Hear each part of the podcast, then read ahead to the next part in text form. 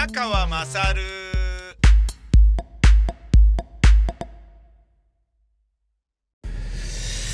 ギャラリーカフェ特造というところで、辻村由美子さんと佐藤正彦さんが、辻村由美子のニューアルバム発売、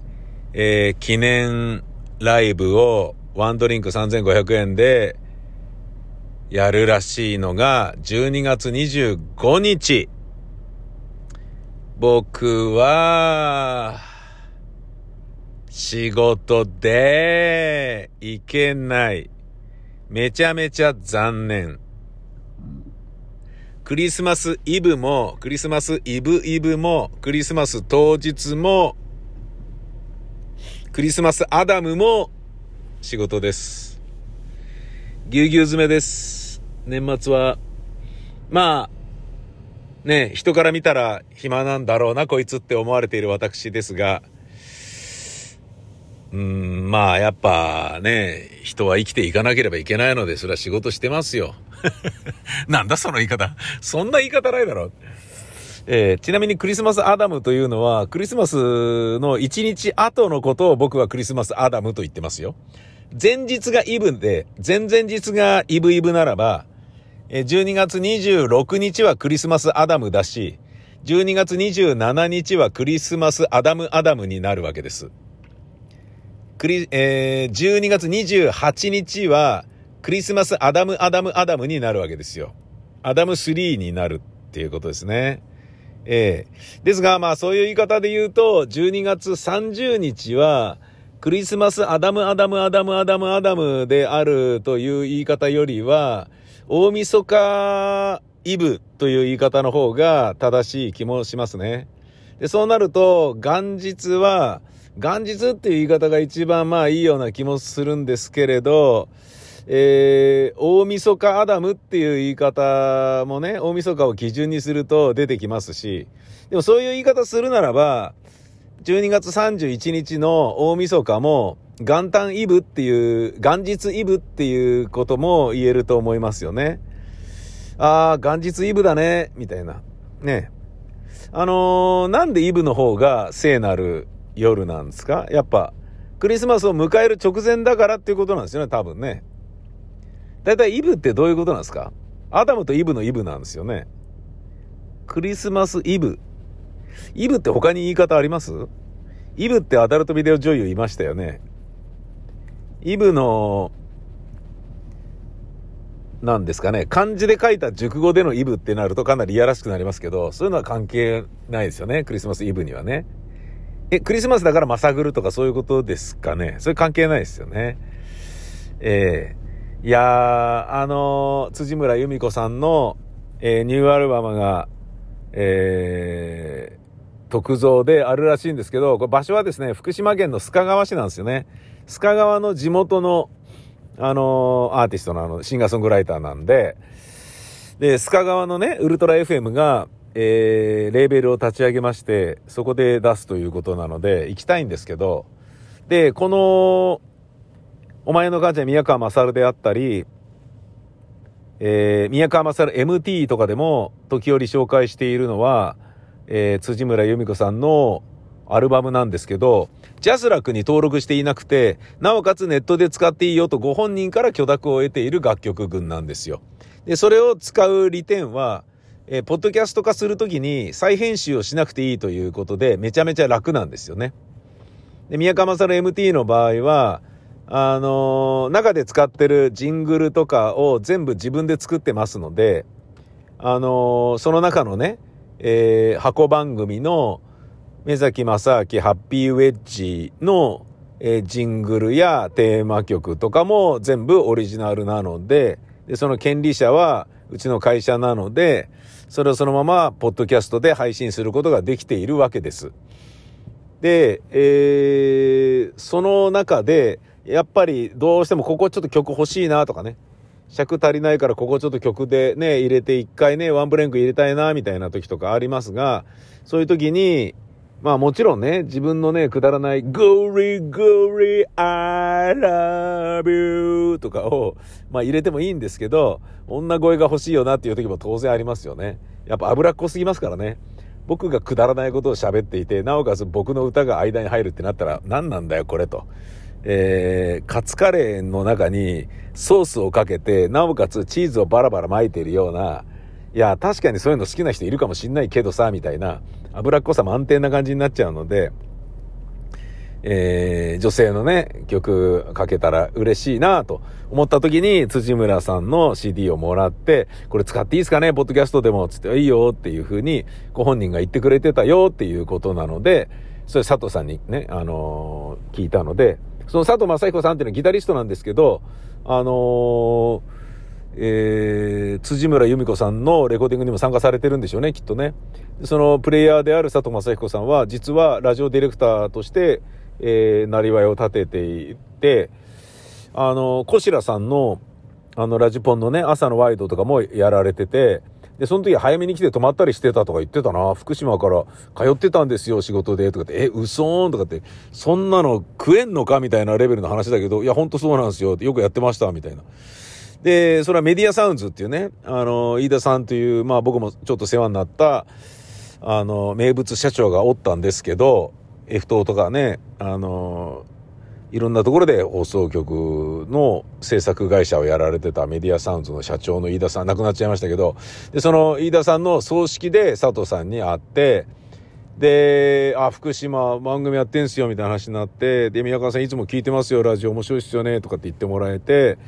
で、まあ、ウルトラ FM 立ち上げ、ぜひ僕も、つって呼ばれていって、みたいな。で、そっから、ラジオ福島の仕事をね、あのうちの会社でやってるんで、それの収録を須賀川のてってっていうところで借りてやらせてもらうっていうのを、佐藤さんに教えてもらってみたいなことがあったんですけど、そのウルトラ FM の立ち上げの特番僕がやった時に、あの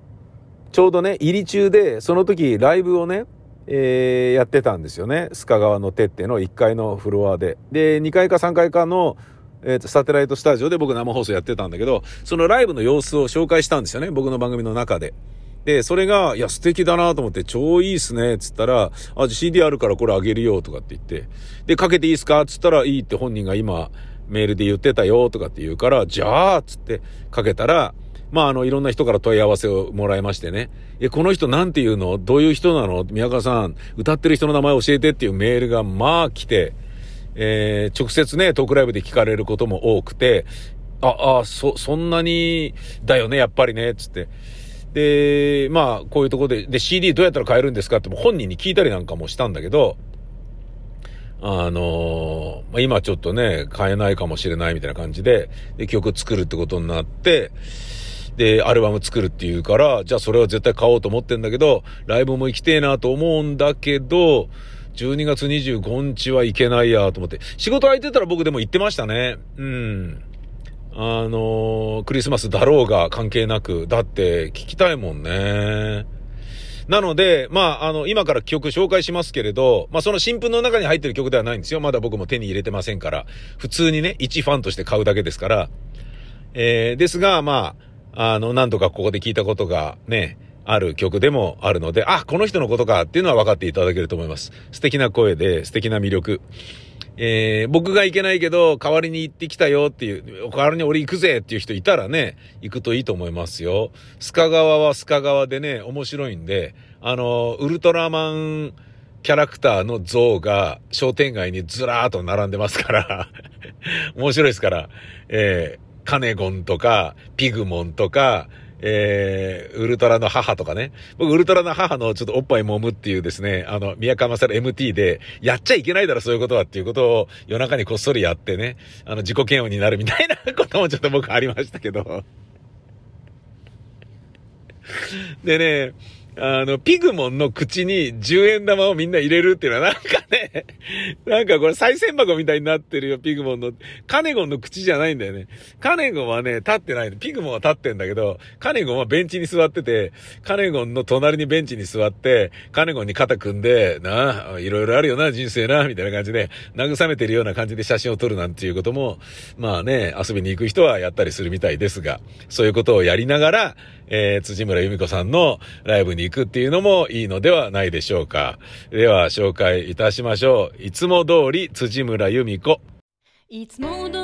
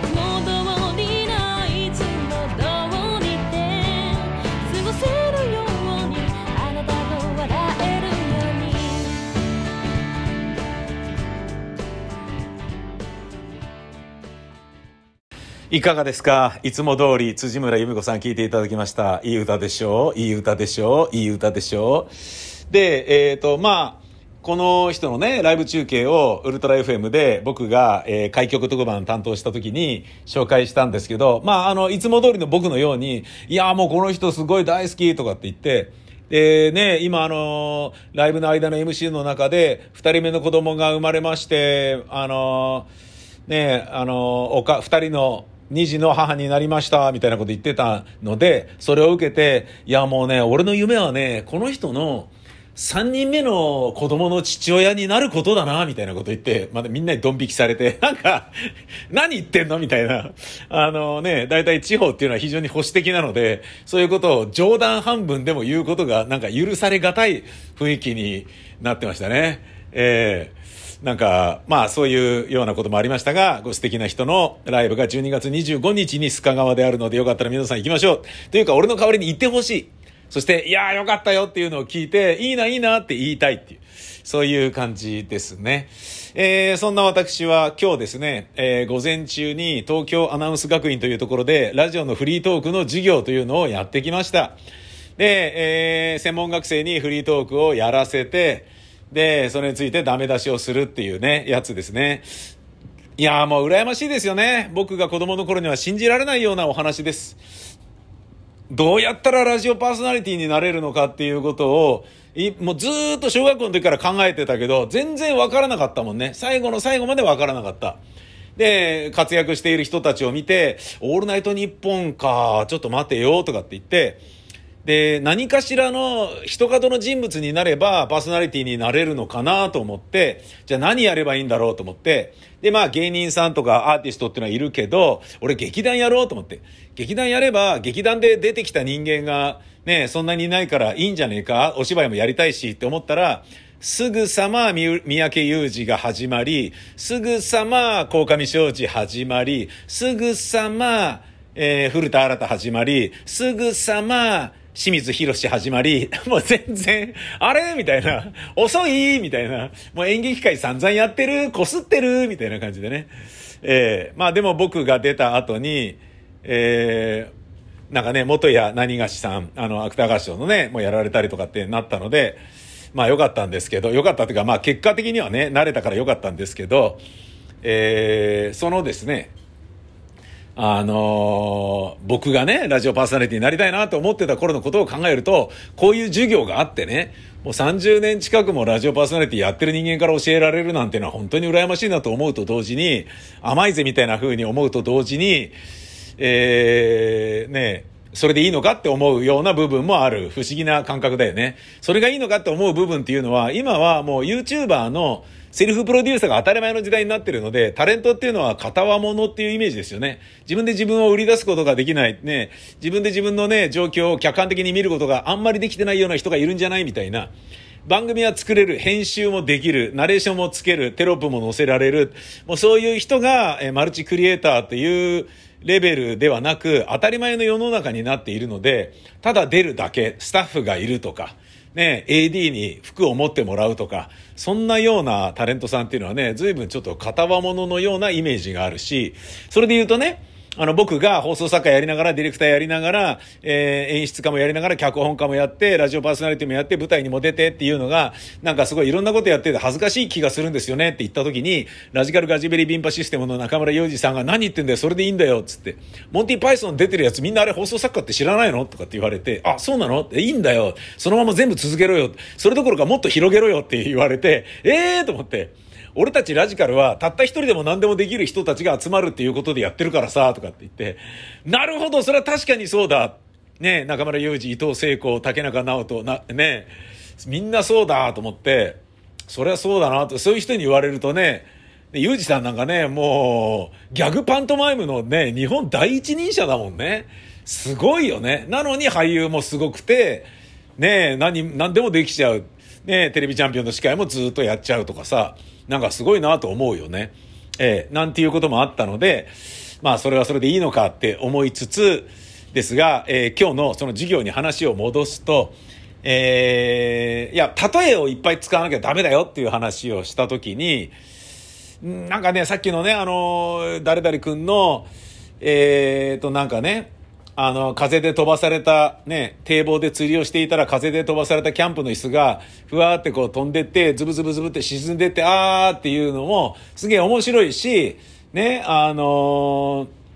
いいんだけど、もうそれだけ面白いんだから、もっと面白くするっていうことを怠っちゃダメだよっていう話をして、面白い話っていうのは、面白い話で終わらせちゃダメだからね、つって。面白い話はめちゃめちゃ面白い話に絶対できるんだから、そこを、あの、せっかくホームラン打つんだから、ホームランが打てるってことは、それ頑張れば場外ホームランに絶対できるんだから、そこ手抜いちゃダメだよ、つって。つまんない話を面白くするのはすげえ大変だけど、面白い話をバカ面白い話にするのは超簡単なんだから、つって、例えばその例えとかで、そのブクブク沈んでいったキャンプのチェアを、それを見て何かに例えるぐらいのこと、なんでしねえんだよっていう説教をするっていうね。例えばなんかあるだろう、こう、ブクブク沈んでいくのを、えっ、と、例えばほら、ターミネーター2のなんかブク、あれに例えるなり、えーして、そんで、あ、キャンプチェアがアストロビスタベイビーって言いながら沈んでいくとかっていうような風に言えばいいじゃん、みたいなこと言った後に、あれ？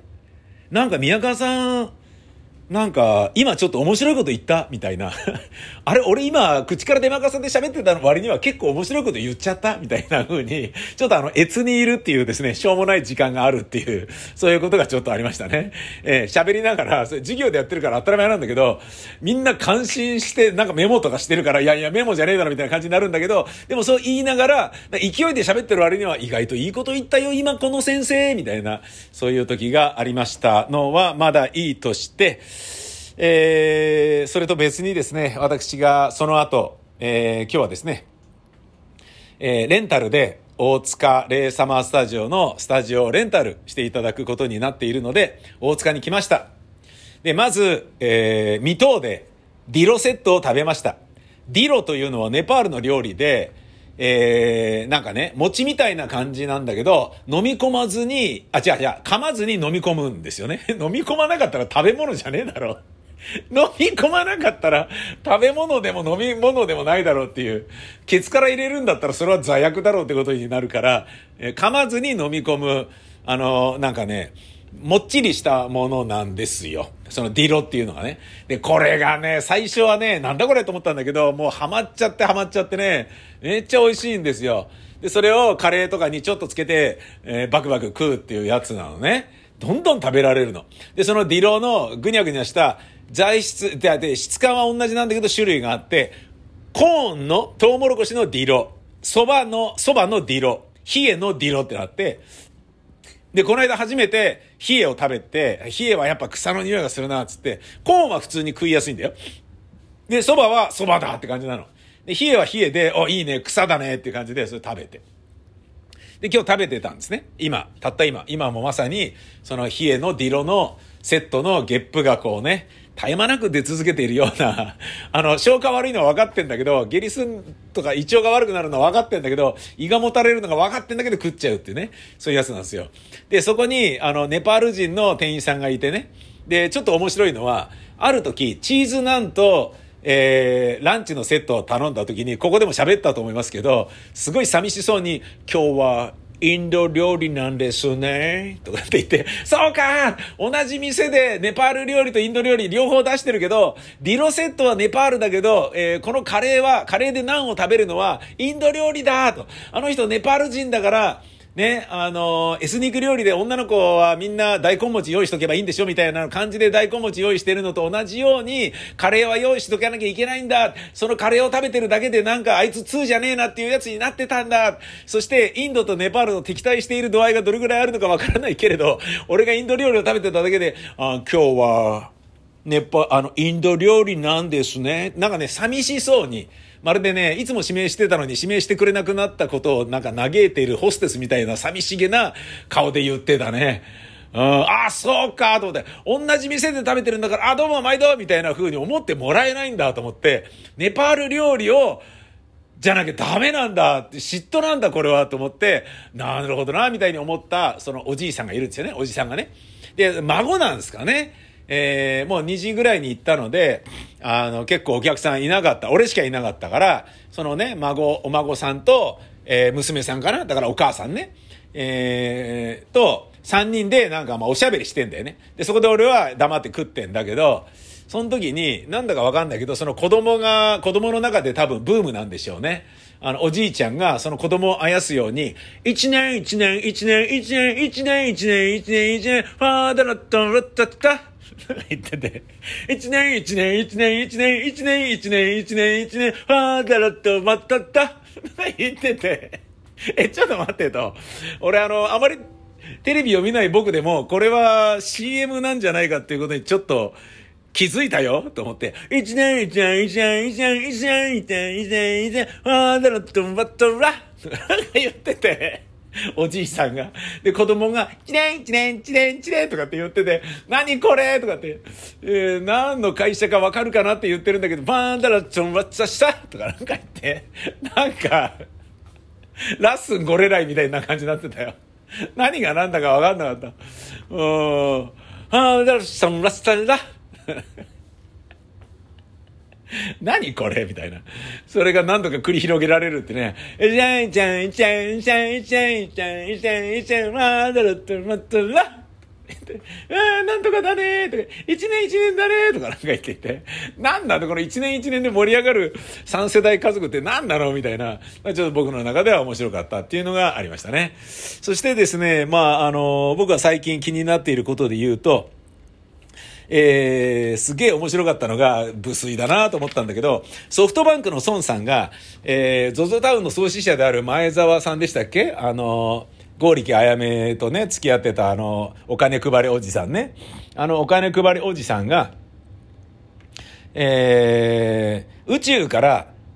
孫さんに電話をかけたらしいんだよね。で、それを興奮して、孫さんが受けて、あ、もしもしとかって言って、えー、今宇宙なの？電話なし、ありがとうとかって、やったねとかって、戻ってきたらお祝いするから、お祝いしたいなとかって、じゃあねとかって気をつけてねみたいな感じで、やったらしくて、なんと宇宙と電話で、えー、話すことができた。感動した。戻ってきたら、お祝いしたいなっていうことを孫さんが興奮してツイートしてたのね。で、これは、お、なるほど、さすが孫さん面白いなと。そしてね、あの前澤前社長も、ね、孫さんに電話をするっていうところがもう面白いじゃないですか。ね、あなんかね、やっぱ、ね、天下を取った者同士のね、IT の勝者たちが、ね、えー、なんだろうな、つわものどものね、宴の後っていうことなんでしょうみたいな感じでね、ほのもの見てたんだけど、それのメンションがいっぱいついてて、その中でもう真っ先に出てきて俺が声出して笑っちゃったのは、ソフトバンクは宇宙には繋がるけど、田舎では繋がらないんですね。とか、なんか言って、あ、違う違う違う、逆だ。ソフトバンクは田舎では繋がらないくせに宇宙には繋がるんですね。とか言って帰ってって、もう超面白くて、田舎では繋がらないくせに、日本の田舎では繋がらないくせに宇宙には繋がるんですね。とか、なんか言ってる。スパイシーだなと思って、超面白いんだけど、と思って、なんかね、ちょっと、え元気がもらえた感じでしたよ。そして、この後僕はね、先ほどね、えっ、ー、と、TBS70 周年について軽く触れたことにより、まあ、放送局の何十周年っていうのはそれはいろいろあるよなということを思い出したお話をこれからします。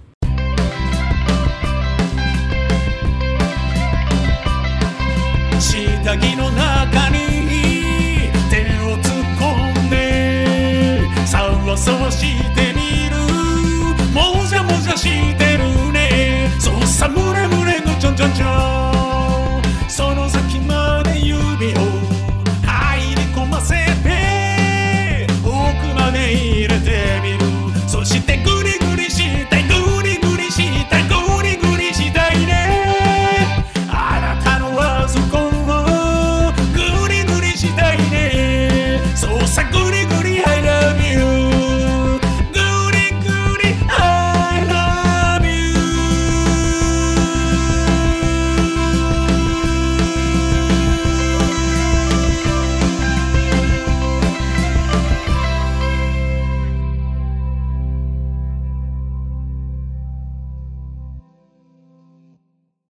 あの、放送局開局何十周年というやつね。えー TBS ラジオが70周年で、あ、すごいなと思ったんだけど、ふと、まあ、気づけば、待てよと思ったのが、開局50周年の時に、なんか、フジテレビの、あ、フジテレビじゃないや、TBS の歴史みたいな、なんかすごいもらったなと思って、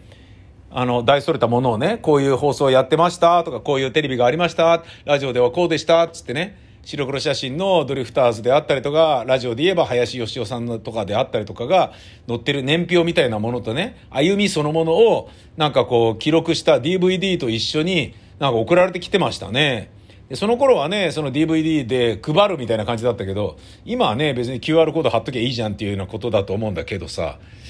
ねで、それから、あ、もうそっから20年経ってんだっていうことが、僕の中ではちょっとね、あ、自分も年取ったなって思うと同時に、なんかあのー人生ってどんどん加速してっちゃうんだねっていうのを、まあちょっと感じてる部分があると。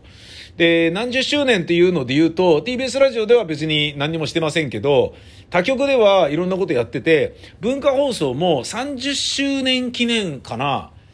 文化放送も50周年だったかな、40周年だったかな。なんか、30周年記念かなんかの時に、あ、違うな、もうちょっと言ってたな、50周年かな、の時の、えー、記念特番の一つのラジオドラマを僕、書いた覚えがあるんですよね。で、その時ずっと文化放送ばっかり行って、文化放送で、えー打ち合わせして、書いて送って、書いて送ってで、で、向こうは向こうで、ラジオドラマをレギュラーでやってる番組なんかないから、あのね、文化放送おなじみのね、あの、音響効果でおなじみの、えーあの人いるじゃないですか。あ、名前ど忘れしちゃったね。まあ、名詞中の名詞、伝説の人ね。玉置さんじゃなくて、なんだっけ。なんかいたよね。そう、おじいさんね。で、その方がもう、あの、引退されてたから、えー要はラジオドラマを作れるプロっていうのが、常勤でいるわけではなかったから、ねえ、じゃあこうやってやればいいんじゃないの？とかって言って、で、それがね、わかんないから、僕なんかが、ね、いや、これはこうやって撮った方がいいと思いますよ、とかね。だか歩きながらの足音を撮ったとしても、あの、足のあたりにマイク持って、オンマイクで撮って、それをセリフのオンマイクと合わせてしまうと、えー、要はマイクの位置が顔の高さにあるのと足の高さにあるのの二つになっちゃうからおかしいでしょと。すごいあの、這いつくばるような感じで歩いてる、口が足元についてる人間の謎の体つきになっちゃうから、足音を歩い、歩きながら喋っているセリフと一緒に流すんであれば、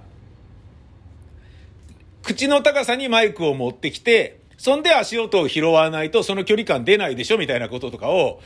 なんかね、えー教えるっつったらおこがましいけど、指摘しながら作っていたような覚えがあるんですよね。で、同じようなのは、日本放送の何十周年記念特番のラジオドラマっていうのを僕書いてんですよ、確か。で、前衛的なちょっと変わったことやろうっつって、ディレクターと、あ、これ面白いじゃんっつって、作ってやって、で、女優さんがこれちょっと、ね、どうやって演じたらいいんですかねとかって、脚本家の先生にお会いしたいんですけど、みたいなのがあって、でめんどくせえなみたいなのがありつつ、まあでもね、えーべっぴんさんに会えるから、まあ行くかみたいなことがありつつ、みたいなこととかもあって、結構だから、自分の中では、えーラジオドラマを頻繁に書いていたことを、ちょっと思い出しましたね。で、一番長く喋った TBS ラジオでは、ほとんどその何十周年記念の時は何もやってないっていうね。あの、節目には何も登場しないっていうね。全然。だからあの、バツナギーヌのように、メインのストリップの舞台には出てこないけど、幕間のコントはチロッとやるよみたいな、そういう感じになってるっていうことがちょっと分かって、あれ、俺、放送局の何十周年記念とかって言って、ラジポンでもなんかやったしね。あれ？みたいな。なんか、他ではいろいろやってるな、みたいな。ねえ。TBS ラジオでは何にもやってないけど他ではやってるぞとかいうことに気づくっていうことがありました。が、それと同時にやっぱりショックだったのは、やっぱ人生のはね、加速して、あっという間に過ぎていくんだなっていうことをね、思いましたね。で、あの時30年だったのが50年、50年だったのがもう70年かって思うでしょ？で、そうやって思うと、自分は劇団作ってから30年経ってるので、でそういうことで言っても、ええー、みたいなことだよね。なんか、まあ、そりゃ年も取るよなっていう、そういうお話です。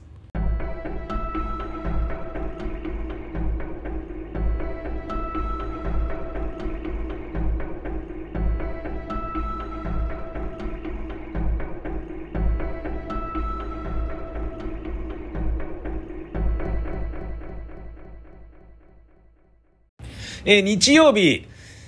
えー、M1 の前ですね、えー、12月19日日曜日午後3時から大塚軽くアフタヌーントークライブ石川義弘さんと2人でやってますので、よかったら会場である大塚レイサマースタジオにお越しください。前売りチケットは3000円。チケットはビタミンセにて好評発売中。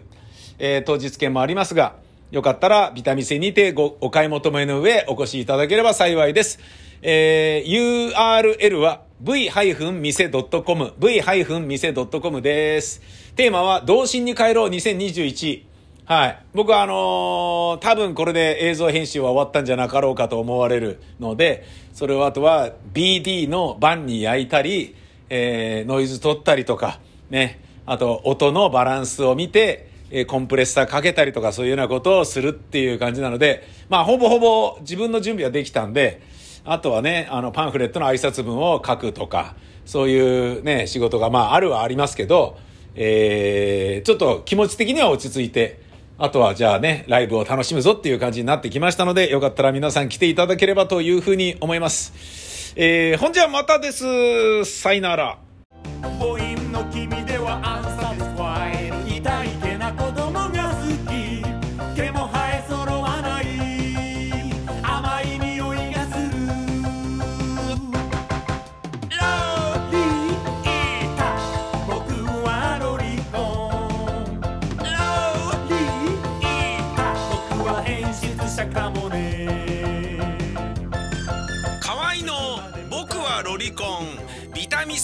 にて好評発売中ビタミセの URL は v-mise.com v-mise.com です